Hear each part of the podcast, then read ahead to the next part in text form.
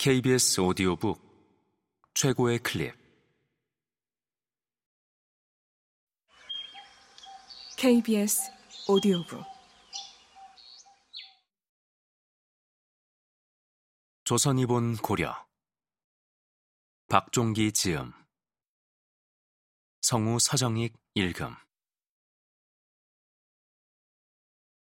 조선 전기 역사가들은 태조왕건의 잘못된 정책이 성종, 현종 때 거란이 고려를 침입하는 원인이 되었다고 비판했다. 구체적으로 위에 그래서 정종의 광군 설치로 거란 침략의 화가 시작되었고, 성종 때 화의 불길이 번졌고, 현종 때 화가 하늘을 덮었다고 표현했다. 그렇기 때문에 태조가 거란에 대해 강경책보다 유화책을 써야 했다는 것이다. 여사제강을 편찬한 유계 또한 동국통감 사론을 인용해 태조를 비판했다. 신라를 항복시키고 후백제를 멸해 겨우 사만을 통일한 태조는 흩어진 백성을 아직 모으지 못하고 상처 입은 백성을 일으키지도 못했다. 또한 처음이라 살필 겨를이 없었으니 강성한 이웃나라와 화합하여 길게 생각하고 뒤돌아볼 때였다. 거란은 대대로 유, 연, 요, 계의 땅을 점거하여 나라와 군사가 부강해서 장차 혼란한 중원을 석권할 계획을 가지고 있었다. 또한 사나운 기세를 떨치는 발해를 마치 마른 나무 꺾듯이 쉽게 차지하였다. 그러한 거란이 새로 건국한 고려를 어떻게 생각했겠는가? 오히려 거란이 먼저 사신을 보내왔다고 해도 고려에 대해 불측한 마음이 정녕 없었다고 할 수 있겠는가? 그렇기 때문에 거란의 사신을 예로 대우하고 정성으로 접대하여 동맹의 우호를 성실히 맺는 것이 나라를 보호하는 좋은 방책이 아니었겠는가?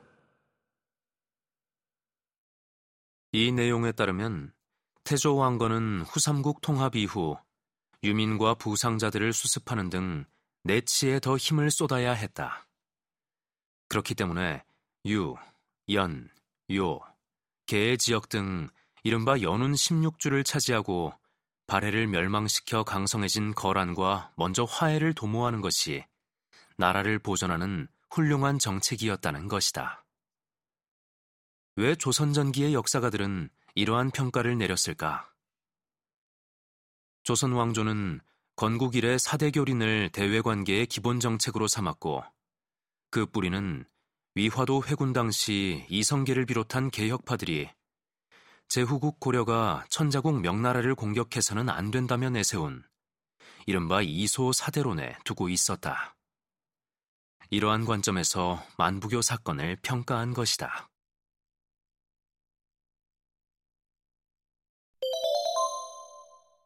실패한 만부교 사건.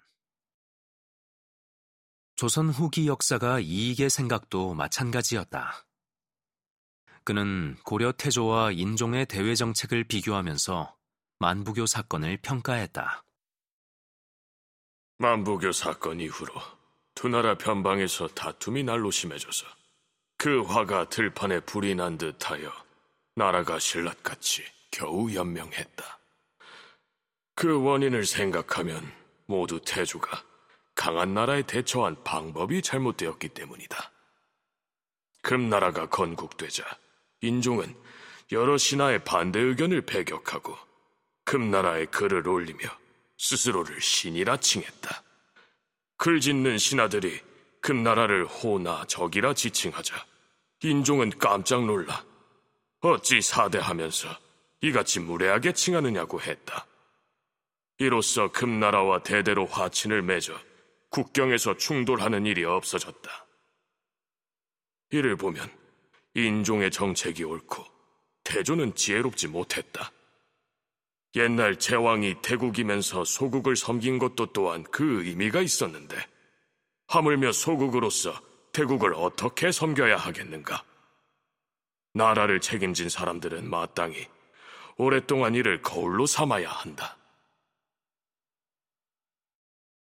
이 글에서 이익은 거란과 단교를 한 태조왕건의 정책이 잘못되었고 이소 4대 정책으로 금나라와 선린관계를 유지한 인종의 정책이 옳았다고 평가했다. 만부교 사건은 결국 거란과의 충돌을 피할 수 없게 만들었으므로 태조가 거란과 화평관계를 유지하는 정책을 택했어야 했다는 것이다.